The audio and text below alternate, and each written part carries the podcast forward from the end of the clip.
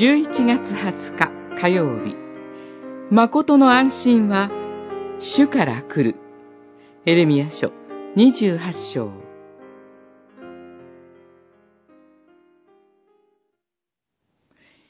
ハナンヤよ、よく聞け。主はお前を使わされていない。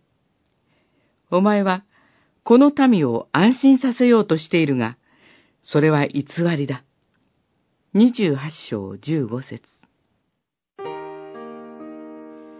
エレミアの語る預言に真っ向から対立する預言者が現れます。ハナンヤは、エレミアが語るのと真逆のことを語ってみせます。首輝きを追うエレミアに対して、それを打ち砕いて民の解放を約束します。どちらの言うことが本当なのか。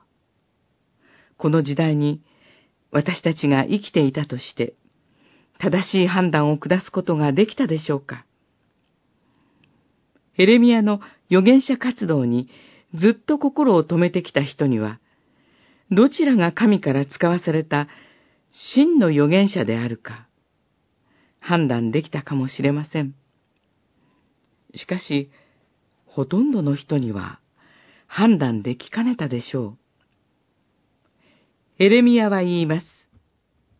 平和を予言する者は、その言葉が成就するとき初めて、誠に主が使わされた預言者であることがわかる。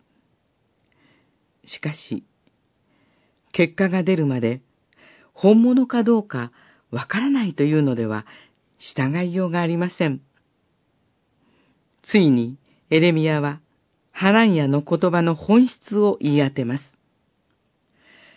お前はこの民を安心させようとしている。それは、神なしの偽りの安心でした。神の言葉を取り継ぐことがなければ、本当に民を安心させることはできません。神の言葉の中にこそ、確かな安心の土台があるからです。